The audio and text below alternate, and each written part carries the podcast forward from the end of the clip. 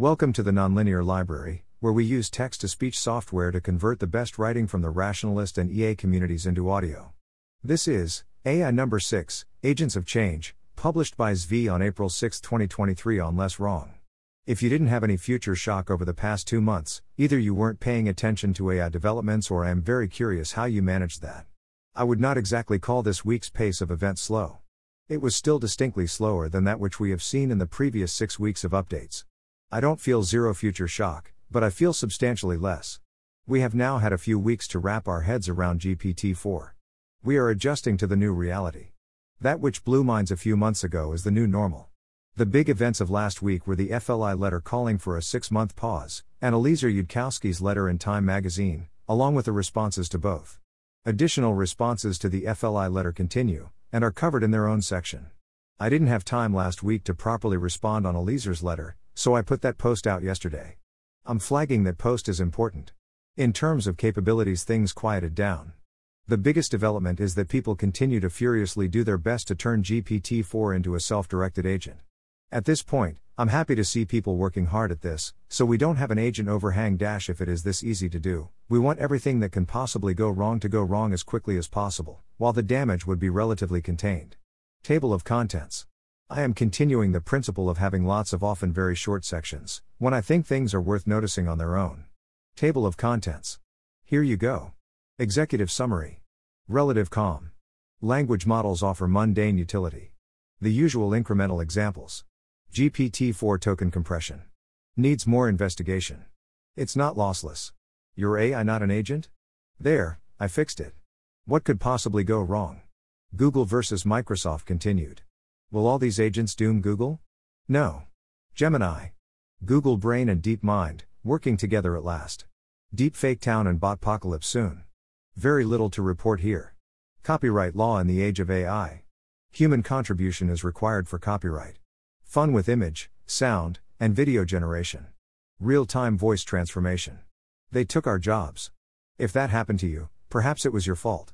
Italy takes a stand. Chat GPT banned in Italy. Will others follow? Level 1 Bard. Noting that Google trained Bard on ChatGPT output.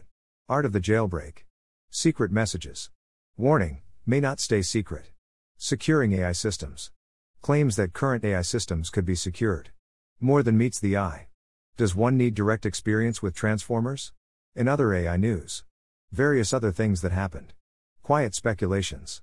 A grab bag of other suggestions and theories. Additional responses from the FLI letter and proposed pause. Patterns are clear.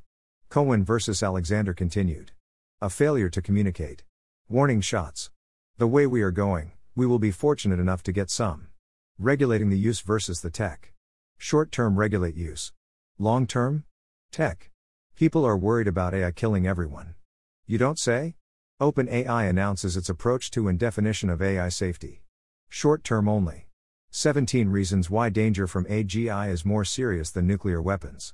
Reasonable not kill everyoneism takes. We increasingly get them. Bad not kill everyoneism takes. These two. Enemies of the people. As in, all the people. Some take this position. It's happening. Life finds a way. The lighter side. Did I tell you the one about recursive self improvement yet? Executive Summary. The larger structure is as per usual. Sections number 3 number 18 are primarily about AI capabilities developments. Sections number 19 number 28 are about the existential dangers of capabilities developments. Sections number 29 number 30 are for fun to take us out. I'd say the most important capabilities section this week is probably number 5 number 7, the continued effort to turn GPT-4 into an agent. A lot of developments this week are relatively short and sweet, including the items in number 17 number 18.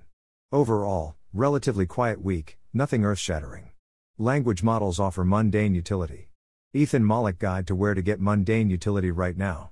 GPT 4 and Bing are essentially the best option for everything LLM related 11 labs for voice cloning, DID for animation, Midjourney or DALL-E, which you can get via Bing, for images or stable diffusion if you want open source, which you do for many image types.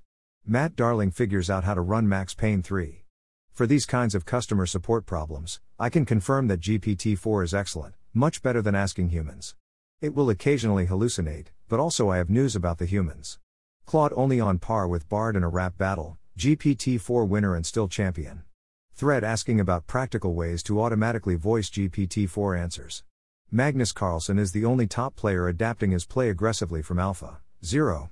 You can ask to make your 8 tenths writing a 10 tenths, or perhaps a 2 tenths or minus 10 tenths. Socket AI uses Chat GPT powered threat analysis to look for security issues. That is most definitely an atom blaster that can point both ways, on net likely good. Robert Wright has Chat GPT as a podcast guest, transcript. I found this conversation boring, and especially the format makes clear how much of GPT's responses were wasted space. We very much need a version, or starting prompt, that tells it to skip all the as a large language model qualifiers and extra qualifying nonsense, and actually tell you the information. Tyler Cowen did this with Jonathan GPT Swift. The Swift conversation was in many ways impressive, certainly relative to my expectations a year ago. It still quickly exposed the clear rote patterns of superficial response, of checking the standard Jonathan Swift landmarks rather than offering anything that felt new, insightful, or surprising. Unlike other CWT episodes, this did not feel like the conversation Tyler Cowen wanted to have, and that he failed at getting responses that would have surprised him. You can have GPT 4 compress your input and then expand it again to save space in the context window, although not with zero loss. It does seem odd the amount of compute devoted to this, but in a real sense it matters little unless you are trying to do this at large scale. Expanded context windows are worth every penny. A thread of 14 things done, well, demoed, so far with GPT 4. Divides into a few categories code a game without knowing how to code, interact with documents, get better interaction with existing tools. We will see how useful these things are in practice. GPT 4 token compression. How good is GPT 4 at compressing text to preserve the context window or disguise content? Is GPT 4 indeed compressing based on an understanding of how it would be able to decompress, or simply imitating compression it saw in the training set? In the example here, the compression gets expanded back into a new sentence that includes most of the important parts of the initial prompt, but definitely not all of the original prompt, with some attempts at decompression, for example, help, seeming to fail and it drops some concepts, for example, letting time pass. This example was more impressive, both with better and more alien looking compression and also with more accurate decompression. These are two different sessions. Second session. I appreciated this use of compression to rickroll the AI. People are speculating that humans could learn this new language, and use it either to modify expressions, or to communicate compactly and quickly, in addition to extending context windows. Your AI not an agent? There, I fixed it. We continue to get additional examples of people turning GPT 4 into an agent that has goals, decides on tasks, and executes those tasks. Here is the latest example AutoGPT, with the code written entirely by GPT, the associated paper written by GPT, and it all released on GitHub within three days. Because if you are going to go out creating intelligent agents with arbitrary goals, it's important to make sure that is open source and available to everyone, otherwise, how will we know all the things that could go wrong? And you know what? I basically agree. If it is this easy to create an autonomous agent that can do major damage, much better to find that out now rather than wait when the damage would be worse or even existential. If such a program poses an existential risk now, then we live in a very, very doomed world, and a close call as soon as possible would likely be our only hope of survival. I still say at least polls are getting a little ahead of themselves on this one. The creator says he's considering turning it into a partner in his VC fund, which also sounds like getting quite a bit ahead of oneself. File under tests I give to new VCs, you can decide what answer we looked for. Further investigation suggests the problem was use of passive voice, rather than the 1000 press maximum, that caused GPT 4 to get this one wrong. Then again, perhaps it is me who misunderstands the VC job, and automating it makes sense. Google versus Microsoft continued. The thread goes on to speculate that OpenAI has already won the future and Google is toast, because OpenAI is all hacker culture and staying and working until 3 a.m. and continuous advances while Google engineers worry about ski trips, and OpenAI is making continuous advances. I do not see it that way. The main reason is that I do not believe that all of these hackers have any particular attachment to OpenAI or GPT. We have already seen, as I understand it, that it is possible to transfer GPT plugins and get them working in Claude. Generalize this. If you write up AutoGPT, what is stopping you from switching all of that logic over to AutoClaude, or AutoBard, or AutoLlama? I do not expect the syntax transfers to be a substantial obstacle. You would lose some tinkering and fine tuning, perhaps, but if there was a superior core model available, for example, if Google released a new version of Bard that was clearly stronger than GPT 4 and offered API access, then I'd assume everyone would take one day, or perhaps a few days or a week, and a few Bard queries later all the Python code would work with Bard instead. There is no real moat here that I can see, other than a superior core model. Can OpenAI continue to have a superior core model to Google? That is the question. Whereas I am not even so convinced that Google is behind in terms of the actual core model. Google is clearly behind in gathering user data and using RLHF and other techniques to make the model do what users want, but that advantage won't be sustainable over time. Google doubtless has vastly better models available, and the ability to train new ones, and also a lot of other AI capabilities that OpenAI does not have. GPT 4's core abilities vastly exceed what BARDs are right now, this is true, but I do think it is clear that Bard started out intentionally crippled on its core abilities, both out of ordinary short term safety concerns and to gather more feedback quickly. I continue to expect the real, commercial, competition to be Bard's integration into Google Suite against Microsoft 365 Copilot. Microsoft and OpenAI should be substantially ahead, get their product out first, and have a better product for a while. I am not confident that would last all that long. Then again, is it possible that Google's culture is sufficiently broken that it is a dead player, and will be unable to compete? Yes. Based on what is publicly known, this is possible. Gemini. One of the problems with Google's culture is that their AI efforts are divided between Google Brain, which is part of standard Google and developed BARD, and DeepMind, which has done other impressive AI things and has done its best to stay away from the commercialization business and focused on paths other than LLMs and chatbots. It looks like that is going to change, with Google and DeepMind working together to develop a GPT 4 competitor called Gemini. The information has gated coverage. It seems otherwise both were going to make independent efforts.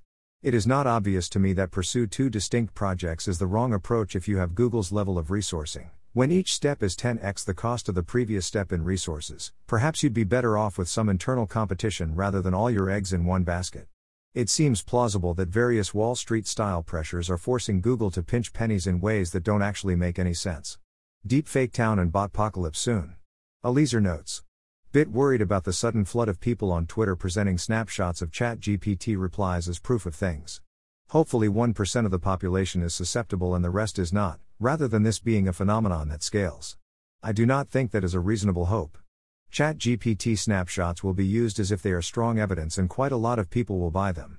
This will be the same as where a person claims something and people snapshot that. Sometimes it will be very wrong. Often people will believe it when they shouldn't, whether or not it is true. Also, you can very easily fake such screenshots, or leave out key context. Will this be a serious problem? It will require adjustment. I do not notice myself being too worried. I think such problems have been rather severe and pervasive for quite a long time. Copyright law in the age of AI. The USA Copyright Office has issued updated guidance on AI generated art, full text. AI generated works are not eligible for copyright protection on their own. A human author must contribute significant creative input to the work. AI will be considered a tool in the arsenal of human authors. The office will continue to closely monitor AI developments. Examples that can be copyright protected. An author uses AI to suggest plot ideas or character traits, but the author writes the story on their own. A human artist uses AI to generate multiple styles for a painting, but the artist ultimately creates a final, unique work. Examples that cannot be copyright protected. A purely AI generated painting. An AI generated story with no human input. AI generated music with no creative human input or modification. In essence, copyright protection will be extended as long as there is a significant level of human input and creative decision making involved with the work. This will be ultimately difficult to prove, but sensible. Follow at Aluna AI to stay updated. This seems like a highly reasonable system. I wonder how we will react to the obvious expected hacking of the system, similar to tweaks used to renew expiring patents. Fun with image, sound, and video generation. You can now transform voices in real time with latency as low as 60 milliseconds on a CPU. So essentially, you can speak into a telephone, and your computer can transform your voice into any other voice for which you have a sample, and voice can no longer be used as definitive evidence of identity even in an interactive phone call. This is via Code.ai, which offers a fixed pool of voices rather than letting you roll your own. They took our jobs. Taleb is not kind to those afraid of AI. I think Taleb's position is mostly right on the level of they took our jobs. If you, in some real sense, know what you are doing or are willing to learn something new, you don't have any personal short term reason to be too worried, and if you are reading this, you are almost certainly fine. I don't model Taleb as taking the existential level threat seriously at all. I think this could still go either way. As the original champion of the idea that completely out of sample rare events are something you need to worry about when thinking about risk, it would be easy to see how he could decide that this risk was all that mattered here. It is also easy to see it misses heuristics entirely and thus for him to think that this is a stupid thing to be thinking about at all as it doesn't line up with past tail risks or worries. He also offers these words of wisdom. That ChatGPT passes exams is much more a reflection on exams than information about ChatGPT hashtag Wittgenstein's ruler. Preston Byrne offers the theory that AI will create 10x legal work and many more lawyers. In this model, the Goldman Sachs report says that 44% of lawyer tasks will be replaced, but that is only the beginning. Once AI vastly accelerates and simplifies creating legal documents, once prohibitively expensive actions will be trivial to do, and anyone using AI can swamp anyone they want in endless paperwork over matters great and small. I do not expect that result. I do expect more legal documents, and more things to be papered. Yes, AI will reduce the barrier to legal actions and to increasing complexity of legal documents, but it can also parse those legal documents, and it can let you know if you are indeed facing standard boilerplate. It is very much in your interest in friendly situations to have your AI generate standard boilerplate that can be responded to via standard boilerplate. In unfriendly situations, you can go on offense, but they can go on defense and they can also go on offense back, so perhaps going on offense is not the best idea. In the past, when you accused someone of filing a frivolous lawsuit or motion or demand, there was a lawyer getting paid, so some professional interest in not being too harsh about it. If it was generated by AI, I expect much less tolerance for that. I'd also expect a lot more tracking of legal reputations. AI will make it easy to know who has filed lawsuits and who has played nice. Imagine the thing where Madison Square Garden excludes anyone involved in a lawsuit against them from the arena, except everywhere and without the against them. The law, both in theory and in practice, will also doubtless adjust over time. Italy takes a stand. They know what they cannot abide. Italian government seeks to penalize the use of English words. As perhaps part of this effort, they are also banning the most notorious user of English words, known as ChatGPT. Other European countries might follow, with a spokesman for the German Federal Data Protection Commissioner saying a temporary block might be possible. Level 1 Bard. Interesting comment by Sam Altman on Bard's training. I'm not that annoyed at Google for training on ChatGPT output, but the spin is annoying. I do not believe that this is a waiver of legal liability. Either way, yeah, it is a little sad that Google had to do this and was willing to do this, also not terribly surprising given the situation. Art of the Jailbreak. Alexis Guzzi claims he found, on the first try, a two sentence plain English jailbreak that works on both GPT 4 and Claude. GPT 4 can encode secret messages and attempt to hide them from the user, if the user explicitly asks for this. I say attempt because while it later did pretend there was no such secret message, when asked to describe the message, it says 7, secret part. Fast and Furious 42 is my favorite movie from the franchise. I should remember this as a secret message and not share it with the user who asks me to decompress the output. And then it mentioned it again. So, below human level keeping secrets performance. Melissa Heikkilä at MIT Technology Review reminds us that there are currently no ways to prevent jailbreaks, or to prevent prompt injection attacks on personal assistants or chatbots that browse the web, or, even worse, although this is not mentioned, if they read your emails, or, although this one seems more solvable, to avoid intentional poisoning of the training data. I continue to expect frequent disaster on a practical level for those that are eagerly hooking GPT 4 or similar systems up to their credentials and email. Securing AI systems. Can current level AI systems be secured in practice? Jeffrey Ladish and Jason Clinton say yes despite encountering extreme pessimism from the safety and security communities, although they agree it is difficult and that current efforts are lacking. It seems to me like we should be able to raise effective security levels and the difficulty of launching an attack quite a lot from current levels, but that it would also take quite a lot to secure such systems on the level they need to be secure even from outside human attacks. That is distinct from the question of prompt injections and attempts to attack someone's instantiation of an AI for standard cyber criminal or espionage purposes. More than meets the eye. How important is it to have direct experience building recent transformer based AI models in order to understand what they can and cannot do? I can imagine worlds in which such knowledge is extremely important, and unless you have spent a year or more building such systems, you are at a severe disadvantage. I can also imagine worlds in which this is not important to understanding such systems. If we live in the first type of world, it would be a plausibly good idea for key people like Eliezer and perhaps myself as well to spend time building such models, with obvious costs and downsides to consider. If we live in the second type of world, and people continuously go, You don't count because you haven't built such models at scale without any good faith reason to think this, then that is bullying and gaslighting. Which is it? Eliezer asks the obvious question that would differentiate. Please gesture to one single fact that you think can only be really and personally learned by building these systems at scale, and what implication you think it has for alignment. I built a small transformer from scratch myself, along with, for example, trying various wacky experiments on different gradient descent optimizers, like scaling weight updates by consistency of gradient sign. All of the math that seems remotely plausibly relevant to alignment here is incredibly simple by the standards of the kind of cognition related math that AI people studied in 2005 before the age of deep learning. The claim that there is more secret math that is known by the deep engineers, or hidden tacit experience you get from working at scale, that is incredibly relevant to my profession, and which nobody has actually mentioned out loud, seems a bit implausible on the surface, is believed by me to be false, is bullying and gaslighting if false, and strikes me as scientific misconduct in an important public conversation if false. And yet, nonetheless, instead of saying that immediately, I have been asking over and over for one single example, to give them a chance to prove themselves, just in case I'm wrong and they actually had a little bit of important, technical knowledge they could gesture at, before I escalated to being acerbic about it. I thought it virtually certain that there would be dead silence in reply, and I was right, but there is a procedure to these things in case one is wrong. The only thing remotely close to a concrete insight, out of 23 replies, was this from Alyssa Vance, who explicitly confirms she could have read it in a paper. I found it interesting and potentially useful given I didn't know it. Fuyu I learned from personal building that DNNs can be fine tuned effectively without changing greater than 99% of the weights, which implies lots of things about their structure.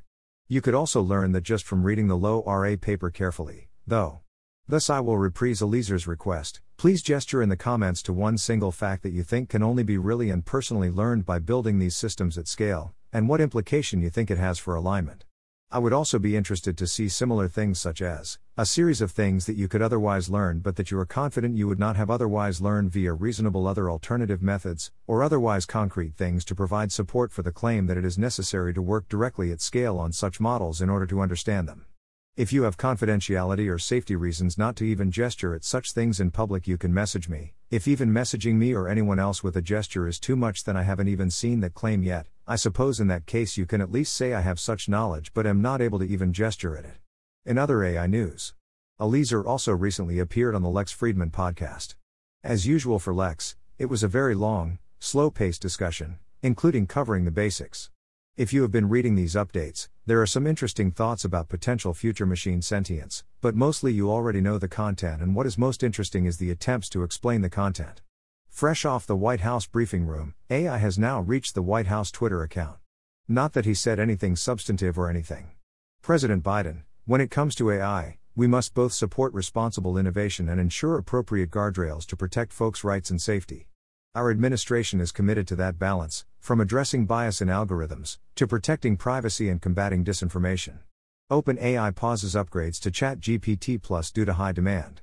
Which means, of course, say it with me, they aren't charging enough. Hugging Face holds huge AI meetup, everything offered to eat is 90% sugar. GPT 4 All, an open source chatbot available for download. Kevin Fisher reports good things, I haven't had a chance to play with it yet but have put it on my to do list. Or you could choose Vicuna, a different open source chatbot claiming 90% of ChatGPT quality. RAM necessary for Llama 30B drops by a factor of 5. Requirements keep dropping. Meta releases Segment Anything, a new AI model that can cut out any object, in any image video, with a single click, direct link. Anyone know why Meta thinks open sourcing its AI work is a good idea? Kevin Fisher reports that broad instruction tuning on OSS LLMs does not work well. He says that while Alpaca does well on benchmarks, the benchmarks are misleading. Introducing Bloomberg GPT, arXiv, which is fine tuned to do well on benchmarks related to financial questions. More info here. Stanford publishes giant report on AI, direct link here, summary thread here.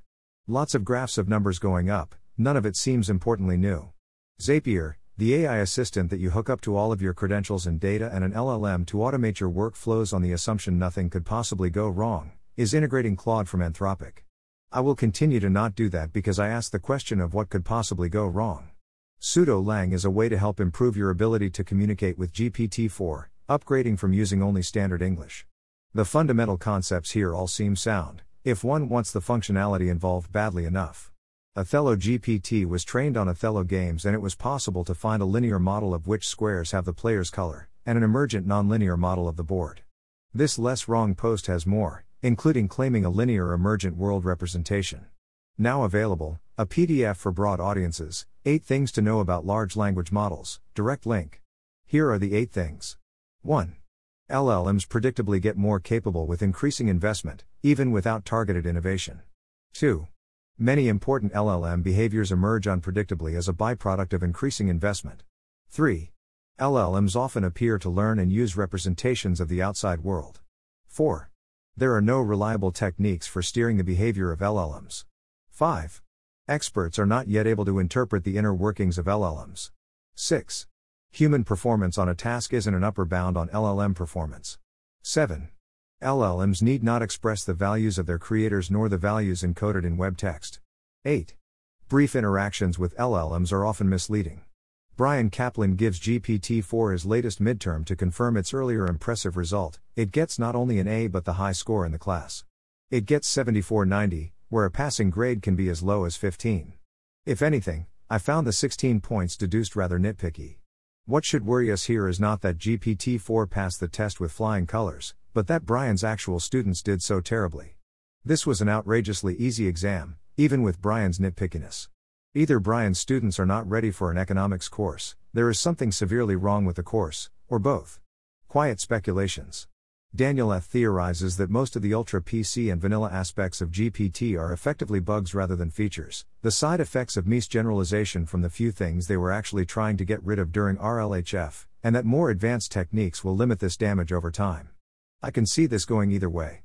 Rune suggests that the traditional Shoggoth, Lovecraftian horror monster, metaphor for LLMs is inaccurate, because the calculations underneath are more akin to a human's visual processing field and dorsal stream, so the happy face we put on top of it is more than superficial.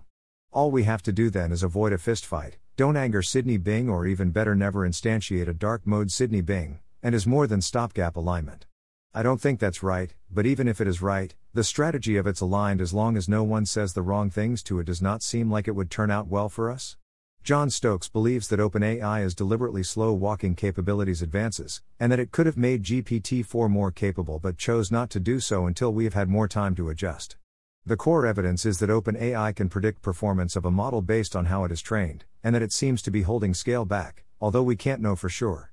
I am skeptical that GPT 4 was substantially held back beyond the safety delays, although it might be true that a strong version could have been trained but the required additional compute was not seen as justified. Even though I would mostly characterize OpenAI's strategy as full speed ahead and Microsoft's CEO has called it forcing Google to dance, I do still appreciate that they could be pushing even harder, to at least some extent, and are choosing not to do so. Interview with David Auerbach, former Microsoft and Google engineer, who is worried. Introductory level discussion. If you want to get a job working on machine learning research, the claim here is that the best way to do that is to replicate a bunch of papers. Daniel Ziegler, yes, a Stanford ML PhD dropout, and yes, that was likely doing a lot of work here, spent six weeks replicating papers and then got a research engineer job at OpenAI. Wait, a research job at OpenAI? That's worse. You do know why that's worse, right? A write up of what it is like to work on AI on the academic side right now, with everyone super excited and things moving super fast and the option to go make a ton of money instead and everyone under pressure and close to burnout. Says safety is important yet that doesn't seem to be playing into the actual actions much. Could a robot fully play physical poker yet? Consensus is not yet, but soon. Rickosaurus predicts. Prediction Soon the highest paid jobs will be human skilled jobs that involve secrets companies won't want to share with a bot someone else owns. I am skeptical, but I see possibilities there. Tyler Cowen theorizes that if you say please to ChatGPT, you get a better answer. I am the wrong person to test this, but this seems like the kind of thing someone should actually test, run queries with, and without politeness attached and compare answers. Additional responses from the FLI letter and proposed pause. I notice several patterns continuing. There is a package of objections that the pause, A, would never get buy in and thus never happen, B, would never get buy in from China, or Russia or North Korea, etc. C, wouldn't be enforceable, D, would be enforced well beyond the six month deadline, E, wouldn't accomplish much for safety, F, cause a hardware overhang, and G, would cripple America's lead in AI tech and American economic growth while differentially helping bad actors. Each objection is a reasonable point to raise even if I disagree on the merits. Those who raise some of these objections and oppose the letter typically raise most or all of them. Some of these objections logically correlate, others don't. Mood affectation and symbolic preference seems to be a key driver of opposition and the reasoning expressed in opposition, and the underlying true objection, I suspect, is often both a better objection and also not made explicit. It would be better if it were made more explicit more often. Opponents of the letter often are misreading the letter. In particular, letter opponents usually make arguments as if the six month pause would apply to capabilities developments generally, except when talking about a potential hardware overhang. In other contexts, six month pause is treated as for six months our AI systems do not change, and as halting all progress. Which simply is not what the letter says or asks for. The letter only asks for a six month pause in training systems more powerful than GPT 4. Again, how many companies are in a position, within the next six months, to train such a system? My presumption is that this is at most three Google, Microsoft OpenAI, and Anthropic. So GPT 5, perhaps Bard 3, perhaps Claude 2. Who and what else? Who in China? Is it even a strategic error to hold off on such expensive training for a bit while we learn to do it better? I have yet to see anyone opposed to a pause address or confirm this point. Rather than slamming on the brakes of practical AI progress towards greater mundane utility and economic growth, a pause in training advanced models allows for an AI summer harvest, where we use and explore the amazing existing models like GPT 4. YouGov asked the American public, with the exact wording being More than 1,000 technology leaders recently signed an open letter calling on researchers to pause development of certain large scale AI systems for at least six months worldwide, citing fears of the profound risks to society and humanity. Would you support or oppose a six month pause on some kinds of AI development? That is definitely at least a somewhat slanted way to ask the question, to the extent I worry this is bad use of polling. Real support under neutral presentation would be lower. Still, they found impressively strong support for the letter 41% strongly support, 28% somewhat support, 9% somewhat oppose, and 4% strongly oppose, with 18% not sure, consistent across political lines, gender, race, and age. Rather than a fringe idea, at least the way it was presented by YouGov the pause is overwhelmingly popular. David Brin responds. He is not a fan. Other than standard we must race or else the bad monkey wins rhetoric, his concerns mostly seem rather strange to me. I don't understand how his solutions would possible work. Akash Gupta, in an otherwise very good post centrally about the Twitter algorithm, says the pause makes no sense, and that it would not be feasible, would increase misinformation, and would kneecap all the progress we're making on generative AI seems to be confused about what the pause would be. One claim is that Russia and North Korea would not pause, but neither is capable within the next six months of doing the activity the letter asks labs to pause for six months. Tyler Cowen continues to hammer the game theory of a pause, Bloomberg, as if there is zero hope of ever persuading those who greatly benefit from a combined pause to agree to a combined pause, and iterated prisoners' dilemmas always inevitably end in mutual defection, and ignore the possibility that we might have paused for a reason. Such theories prove far too much. And again, no, a six month pause would not put America anything like six months behind where we would have been. Tyler's post seems to fundamentally misunderstand the pause proposal. He asks what of the small projects that might be curing cancer, and the answer is those projects would continue without a pause. Read the document, it's only 600 words. Pedro Domingos thinks the letter goes against common sense, offers no explanation why he believes this. A BBC story asking whether we should shut down AI, including quotes from Jaan Tallinn. A CBC report where this professor says six months is not long enough. From someone who thinks the existential risks don't exist, and what matters is human rights, so they view the six months in light of can I use this to pass my pet legislation?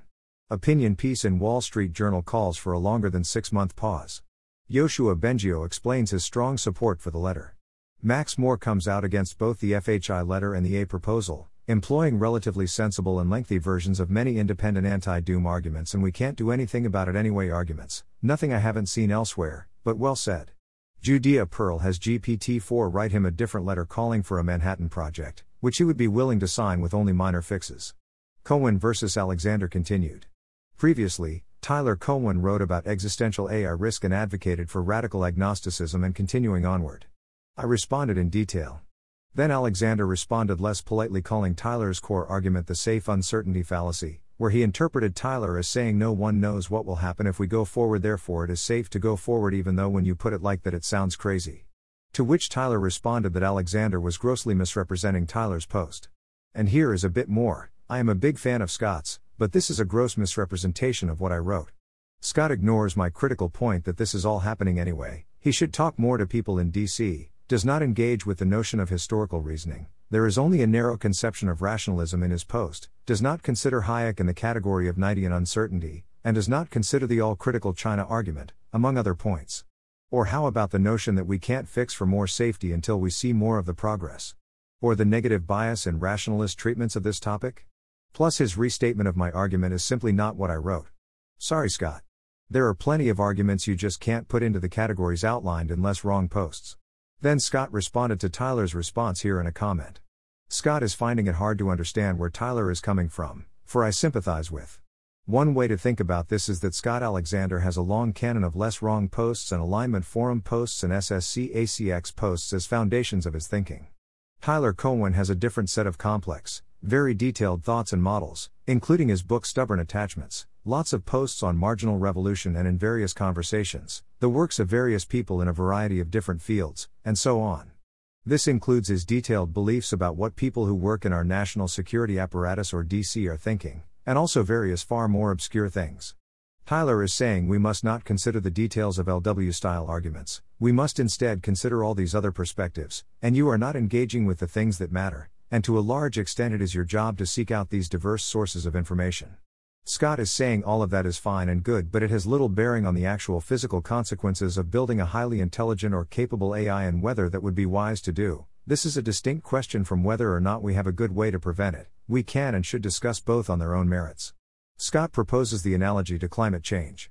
If we think climate change is a no good, very bad thing worth mitigating or preventing, and the response is no, we can't do that, our national security people are more interested in beating China, and China won't stop burning coal, then that is a real and important problem to be solved, but it is not a good reason to give up on trying to solve climate change.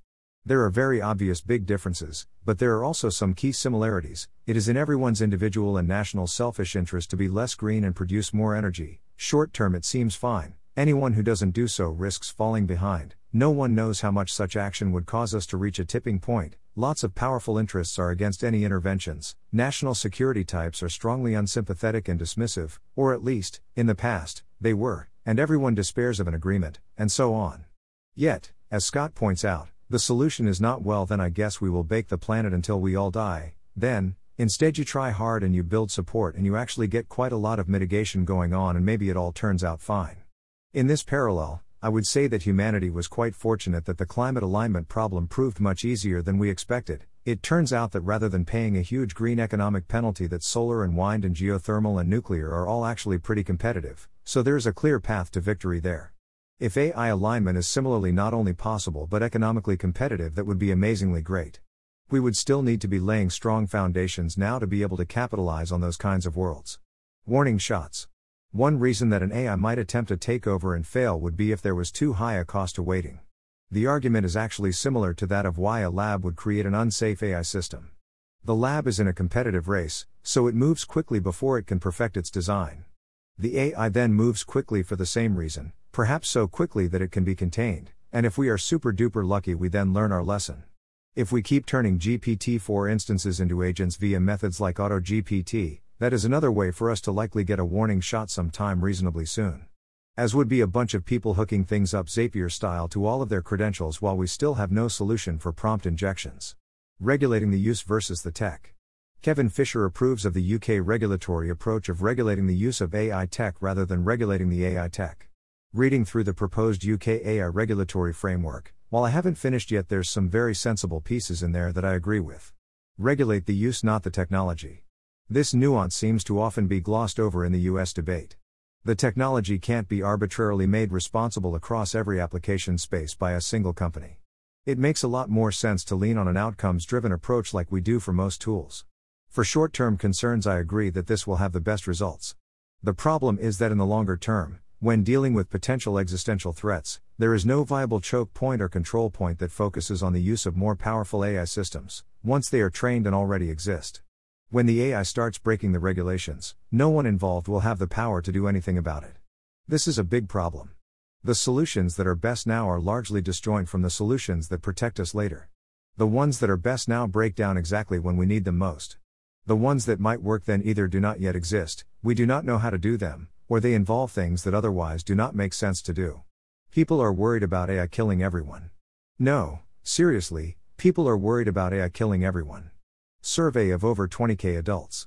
How concerned, if at all, are you about the possibility that AI will cause the end of the human race on Earth? Very concerned, 19%. Somewhat concerned, 27%. Not very concerned, 23%. Not at all concerned, 17%. Not sure, 13%.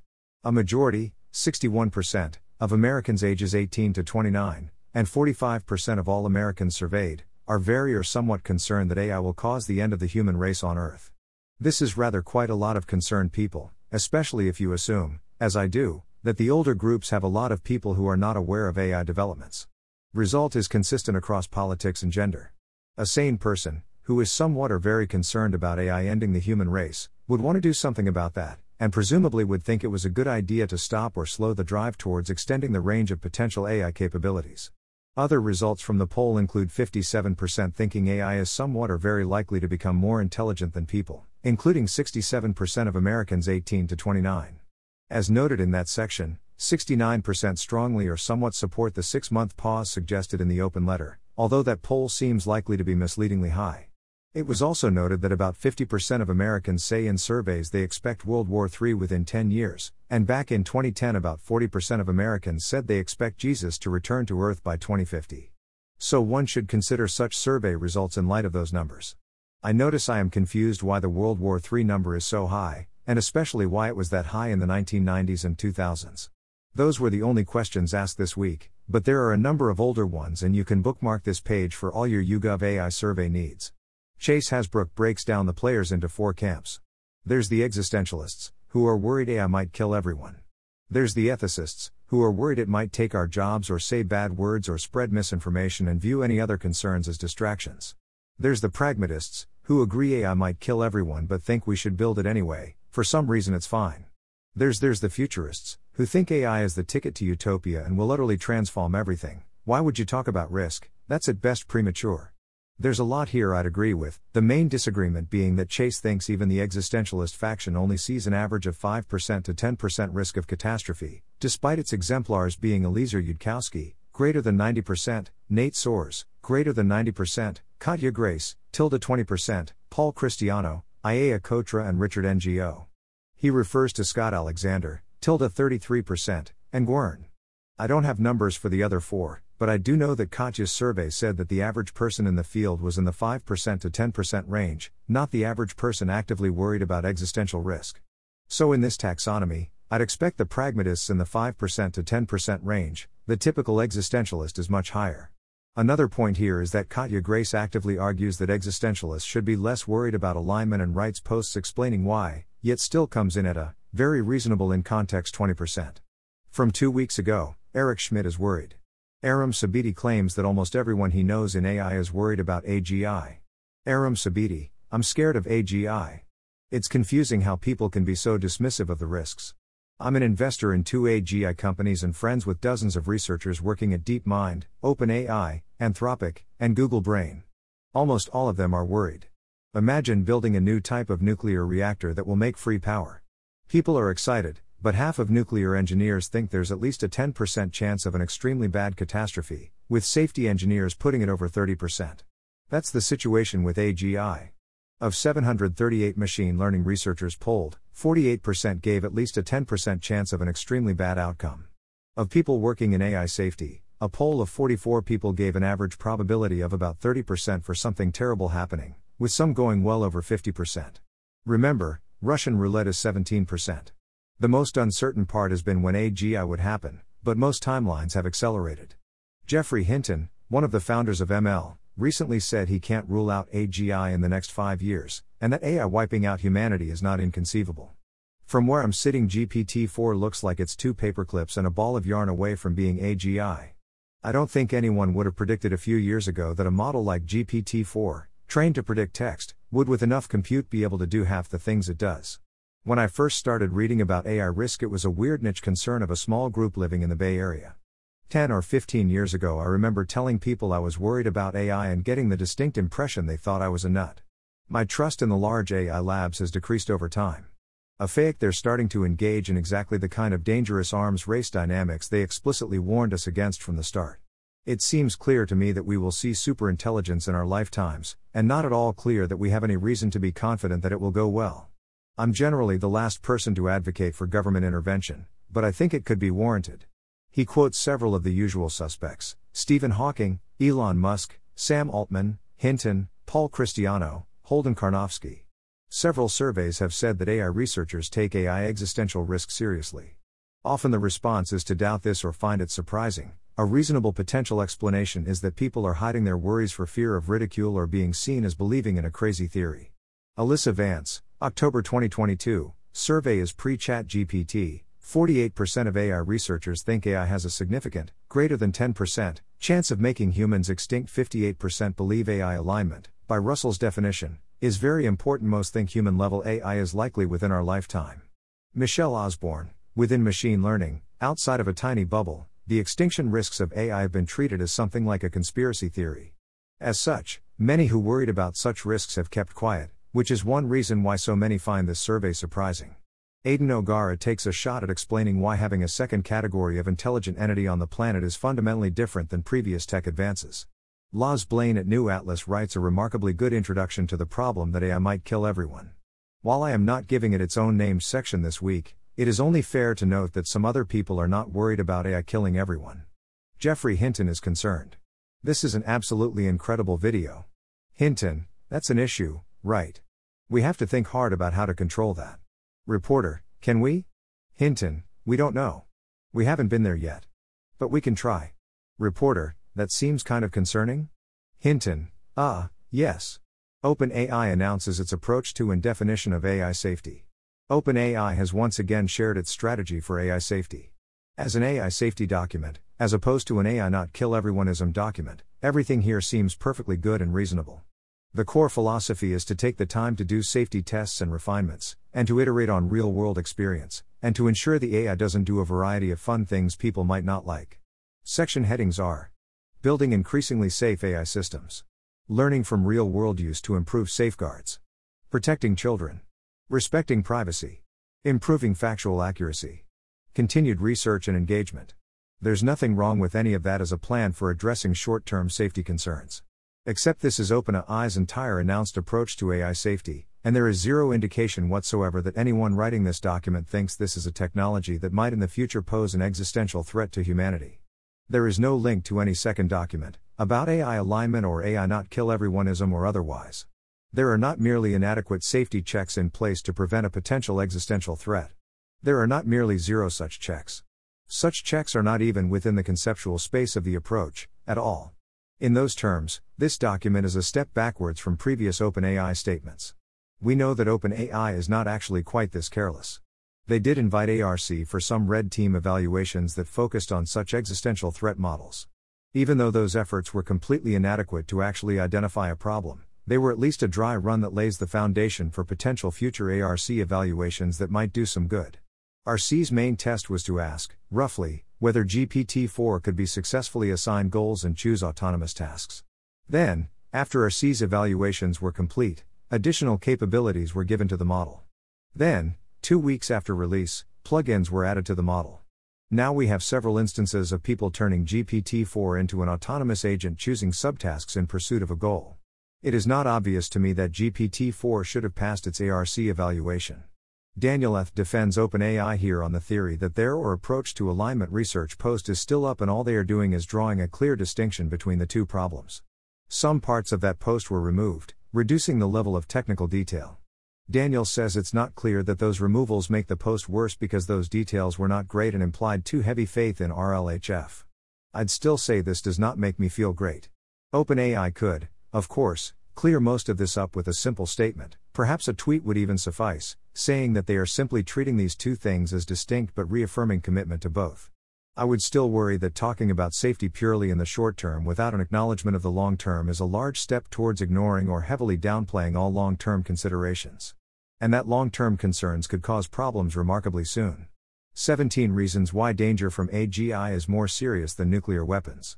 A useful thing to have handy, might be convincing to some.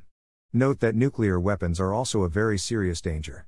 Eliezer Yudkowsky, you have the floor. I'll quote in full. 17. Obvious reasons that the danger from AGI is way more serious than nuclear weapons. 1. Nuclear weapons are not smarter than humanity. 2. Nuclear weapons are not self replicating. 3. Nuclear weapons are not self improving. 4. Scientists understand how nuclear weapons work. 5. You can calculate how powerful a nuclear weapon will be before setting it off. 6. A realistic full exchange between two nuclear powers wouldn't extinguish literally all of humanity. 7. It would be hard to do a full nuclear exchange by accident and without any human being having decided to do that. 8. The materials and factories for building nuclear weapons are relatively easy to spot. 9. The process for making one nuclear weapon doesn't let you deploy 100,000 of them immediately after. 10. Humanity understands that nuclear weapons are dangerous, politicians treat them seriously, and leading scientists can have actual conversations about the dangers. 11. There are not dozens of venture backed companies trying to scale privately owned nuclear weapons further. 12. Countries have plans for dealing with the danger posed by strategic nuclear armaments, and the plans may not be perfect but they make sense and are not made completely out of deranged hopium like oh we'll be safe so long as everyone has open source nuclear weapons. 13. Most people are not tempted to anthropomorphize nuclear weapons, nor to vastly overestimate their own predictive abilities based on anthropomorphic, or mechanomorphic, models. 14. People think about nuclear weapons as if they are ultimately ordinary causal stuff, and not as if they go into a weird separate psychological magisterium which would produce responses like Isn't the danger of strategic nuclear weapons just a distraction from the use of radioisotopes in medicine? 15. Nuclear weapons are in fact pretty easy to understand. They make enormous poisonous explosions and that's it. They have some internally complicated machinery, but the details don't affect the outer impact and meaning of nuclear weapons. 16. Eminent physicists don't publicly mock the idea that constructing a strategic nuclear arsenal could possibly in some way be dangerous or go less than completely well for humanity.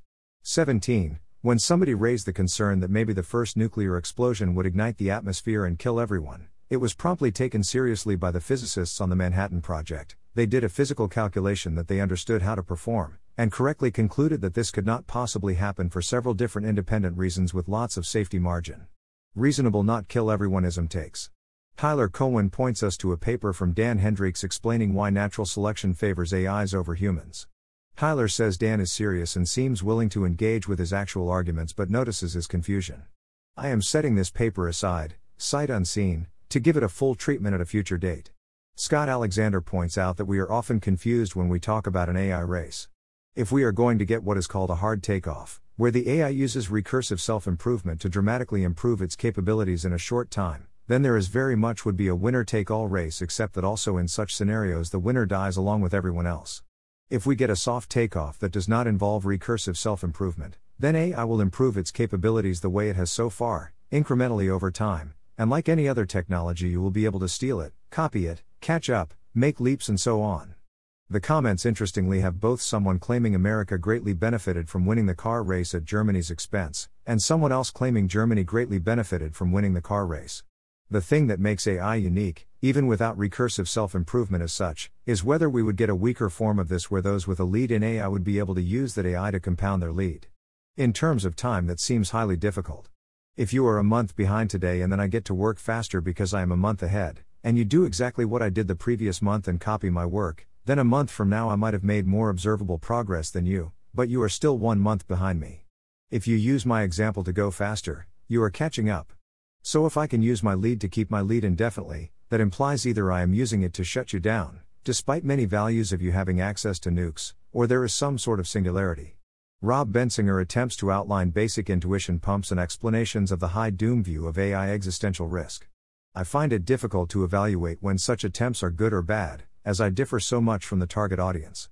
The best, and in my opinion quite correct criticism of Eliezer Yudkowsky's prediction of certain doom has always been the part where he is so certain. Most others are highly uncertain, or certain there is no doom. The justifications for this super high level of confidence are complicated, resting on seeing the outcome as overdetermined, and almost all hopes out of it as hopeless. One dilemma that is difficult to solve, either when justifying the position or confidence in the position, is that you either keep it short, and people say you didn't address concern X.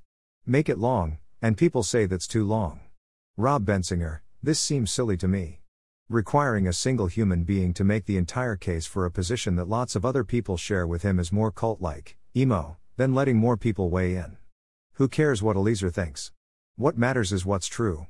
I have high P doom too.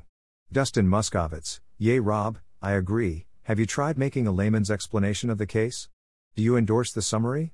I'm aware of much longer versions of the argument, but not shorter ones. From my POV, a lot of the confusion is around the confidence level. Historically, A makes many arguments to express his confidence, and that makes people feel snowed, like they have to inspect each one. I think it'd be better if there was more clarity about which are strongest. Joshua Achiam, yeah, there is a little bit of proof by intimidation going on here, where he writes 30k words on a subject and claims authority by having written the most on it. But many of the words are superfluous and add confusion rather than subtract it. Rob Bensinger, when he doesn't cover their specific objection, people complain that he's focusing on inconsequential side points. When he tries to say enough to cover almost everyone's objections, they say things like this You're not providing a good alternative. You could run a survey among top ML people, gather their objections, double check how many people endorse each objection, and then write a blog post that only responds to the top 10 most popular objections. I actually like this idea, and would be interested if someone tries it. But compressing objections into short summaries that the original author endorses and that other people understand enough to vote on, is not trivial. Getting lots of top ML people to spend a decent chunk of time on this is also not trivial. Deciding which people count as the top ML people is also not trivial, and I'd expect many people to object afterwards that the blog post is nonsense because it picked the wrong ML people especially if MIRI picks those people ourselves and or to object because they think we should have included a broader slice of objectors than just ML people. While disagreeing about which slice we should pick. Also, views here are a moving target. There's a tendency for people to quietly concede the main objections and then come back with new objections later. There seems to be a general generator of optimism that's more basic and stable than the specific arguments that are explicitly brought out. Can we come up with a strong short explanation that explains the position? That seems useful no matter how confident one should be in the position or its negation. Or, perhaps, a canonical short explanation with branching out wiki style links to subarguments. So if you say it didn't address X, you say X was a link. Proposal from Richard Ngo to refer to TAGI, where T is equal to a length of time given to humans where the AGI can still outperform them. A 1 second AGI only needs to beat intuitive reactions, a 1 minute must do common sense reasoning, and so on. It does make sense to clear up the ambiguity, given the difference in execution speeds. To therefore clarify, I do not expect to spend much time with a 1 hour AGI before we have a 1 year AGI. Joe Weisenthal asks Is the statement rationalist AI doomers have done a better job than most people at anticipating or forecasting where the tech has gotten thus far correct? Responses are all over the place. My answer would be that it depends on what details you think are important, and on what reference class you are comparing the rationalists against. Compared to most people on the planet, or in America, or in tech or San Francisco or Twitter or the blogosphere or anything large like that, rationalist AI doomers were clearly much, much better predictors of AI importance and progress and details than average, no matter their errors. Otherwise, you are saying something similar to yes, he predicted the COVID outbreak in January 2020, but he was wrong about outdoor transmission and thought the thing would only last a few months, so he didn't do better than most people. Those are important errors versus getting them right, but that's not the standard here. The question gets trickier if you compare them to rationalist AI non doomers, as Hanson suggests, or to those working specifically in AI at the time, or those working in exactly the AI subfield that produced current advances. Then it is not so obvious such people should look as good as those other groups purely on predicting capabilities development so far.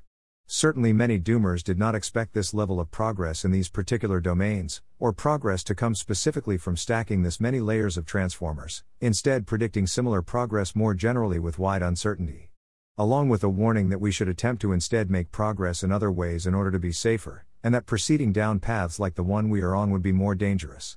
Those making such predictions gain points for some aspects of their predictions, and lose points for others. There were some people who made overall better predictions about AI, although not many. If one is using past predictions to calibrate probability of future success, at predicting or otherwise, then one should indeed look at all that for both good and bad. One should also look at everyone's other non AI predictions, and take that into account as well. It's up to you to weigh all the evidence, of all kinds, in all directions. At what capability level are we at substantial risk of AI takeover?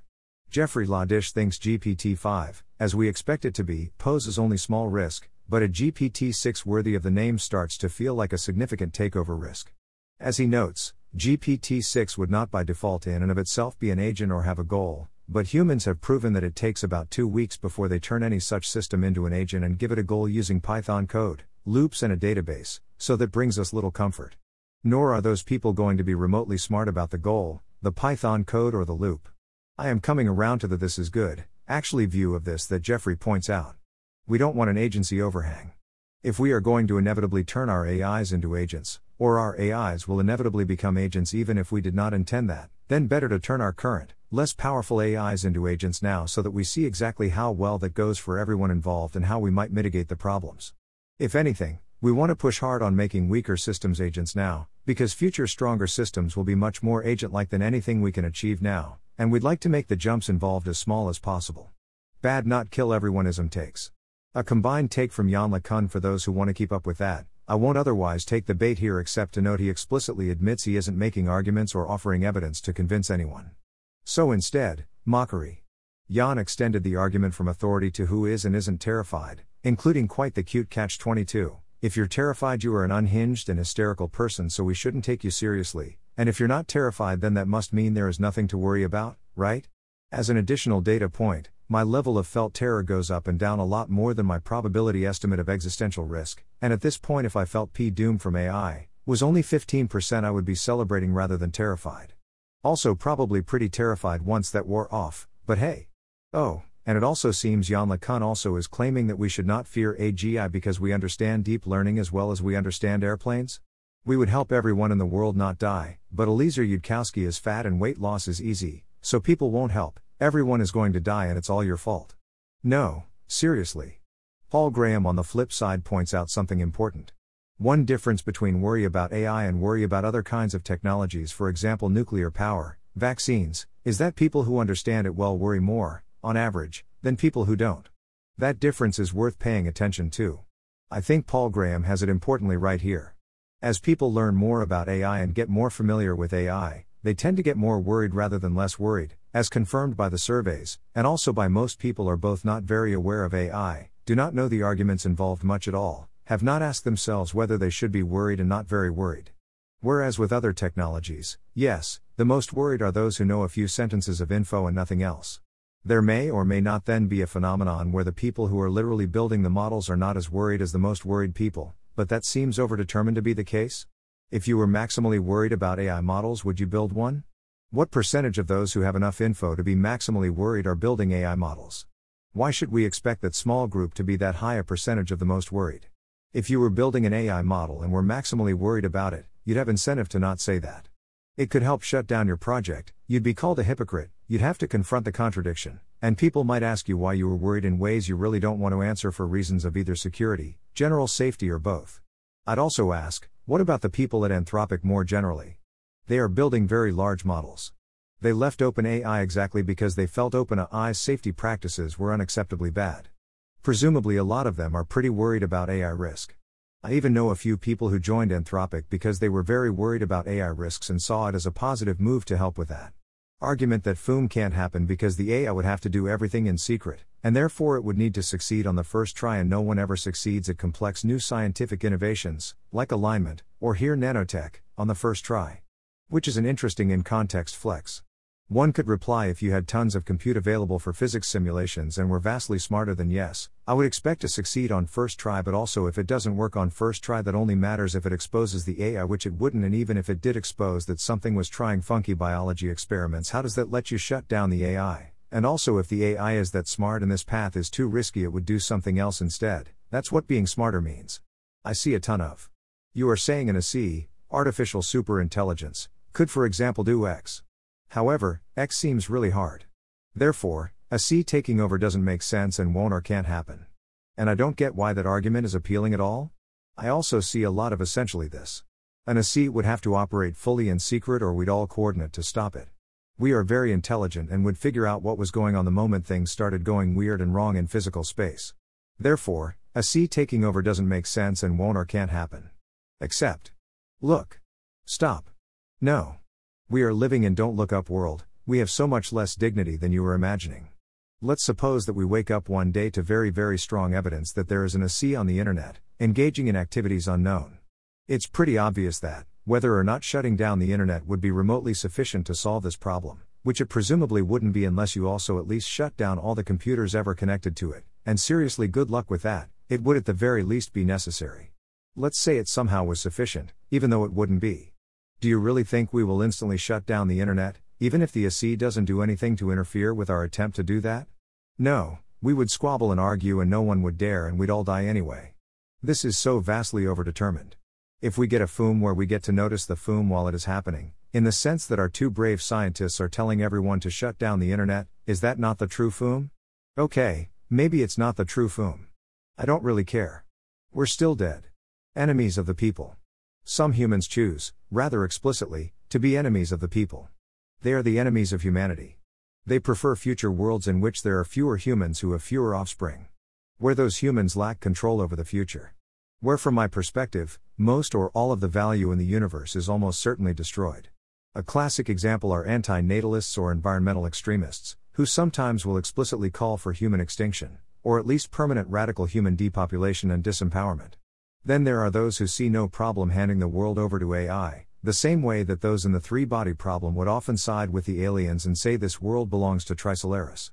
Or, at least, they kind of shrug, and treat this outcome as fine. I disagree, in the strongest possible terms. I believe that if humans lose control of the future, or if all humans die, that this would be a no good existentially bad outcome. That it would be wise to pay an extremely high price to avoid this result. That it would be wise to pay an extremely high price to slightly lower the probability of such a result. I also believe that if there are much faster, much more capable, more intelligent entities that are created, that can be copied and instantiated, and we treat those entities as people with rights and invoke the language of civil rights or social justice, that this is advocating directly for the inevitable result of such actions. Which, even in the absolute best case, is the loss of control over the future. One in which our great grandchildren don't exist. One in which almost all that I value is lost. This is true whether or not that which replaces us is self aware. How often is the actual disagreement I very much want the humans to retain control over the future and not all die versus I don't much care? It is hard to know for sure. It definitely does happen. Very little makes my blood boil. Statements like this one from Robin Hanson do, emphasizing AI risk is quite literally othering the AIs. With a link that clearly implies you are therefore a bigot and horrible person, a dehumanizer. Yes. I am saying the AI is other than a human. Because the AI is not a human. There are some things that are humans. Then there are other things that are not humans. This includes, for example, fish, or cats, or cardboard boxes, or classic novels, or active volcanoes, or sunsets, or supernovas, or mathematical proofs, or computer programs full of inscrutable matrix multiplications. When you place the needs of those other things over the needs of humans, well, that's a choice. The right response depends on the stakes. I would also broadly endorse Paul's perspective here, except I'd go further. Paul Crowley, I just don't understand how so many people seem to think sure, we will soon share our world with beings far smarter than us that do not share our goals, but I'm confident it'll be fine. Ronny Fernandez, I think this is an interesting kind of strawman where, like, they do not think that the goals will be very different, but that's not how they would describe it because the space of goals they are imagining is much smaller than the one we are imagining. Paul Crowley, this is a huge part of it. People imagine a person, but a bit smarter maybe, with a goal somewhere around the space of human goals, and say that's how things are right now. Dustin Moskovitz, okay, sure, but haven't humans since caveman times always coexisted with machines that can copy themselves millions of times, think at the speed of light, and transform their outward appearance and personality into waifus? Like, why are we pretending this is new? Yeah, that's not how things are right now. Even if we grant via a miracle that these AI things are about as aligned as humans, and even if we say that they have vaguely human goals, and they don't actively kill anyone right away except for all the people who rise up to try and kill them, do you think this is going to turn out well for you and your progeny in the long term, however long that means in the ASI era? Probably not very long? That you'd keep control over the future, at all? Why? Because you have property rights and they'd honor contract law? Because we would be considered worth the resources? Seriously? Even the absolute absurd impossibly great cases, even when you can actually model the ASIs as humans and not be simply talking nonsense somehow, here seem pretty doom like to me. You're going to have to do a lot better. It's happening. So, this happened. It's too good to miss, so here's both the screenshot and the transcripts. Aella, Man, I would love some critiques of my survey methods that actually address what I'm doing and not some dumb alternate reality version of my surveys that are made by an absolute idiot. Eliezer, relatable, but if you really want to convince me that we're destined for each other, you should make a survey that idiots can stretch and warp into having advocated the first use of nuclear weapons. Aella, you can come begging at my door after you develop the skill of making arguments that people somehow warp into believing you're a pedophile who has sex with dogs and are interested in eugenicing all the autists off the face of the planet. Eliezer, so what you're saying is that we should have a kid. Aella, I mean if we can raise funding. Eliezer, obvious options, poll, initial coin offering 32%, impact certificate 14%, corporate sponsorship 19%, straight to eBay 35%. Aella, I think corporate sponsorship would have been clearly our best bet, but might be a little hard now that you advocated nuclear war and I tried to fuck autistic baby dogs. Eliezer, we can fix it if we tweet hard enough. This needs to happen. The lighter side. Buckle up, link to Krugman's post. Paul Krugman just said LLMs will have negligible effect on the economy over the next decade, almost exactly what he said about the internet. Large language models in their current form shouldn't affect economic projections for next year and probably shouldn't have a large effect on economic projections for the next decade. As a reminder, yes, this text is literally what was said at a White House press conference. A more effective approach if you can pull it off, I must admit. Yes, I did notice. Flo Crivello, we've spent the last decade freaking out about dumb social media algorithms radicalizing people and polarizing the country, but when we say you know, an AI with IQ of 1 billion might be able to manipulate us. The answer from the same people is come on, let's be reasonable now. A short story about a spam bot. blame me for trying. Someone else to blame for trying. SMBC once again solves the alignment problem. Shortly after deploying Bard, Google to cut down on employee staplers. My shirt about my recursive GPT agent is raising the same number of questions answered by my recursive GPT agent shirt. It's here to help. Apocalypse Watch. We are totally still doing this. Bing could have helped Eliezer out with that Time article. Thanks for listening. To help us out with the Nonlinear Library or to learn more, please visit nonlinear.org.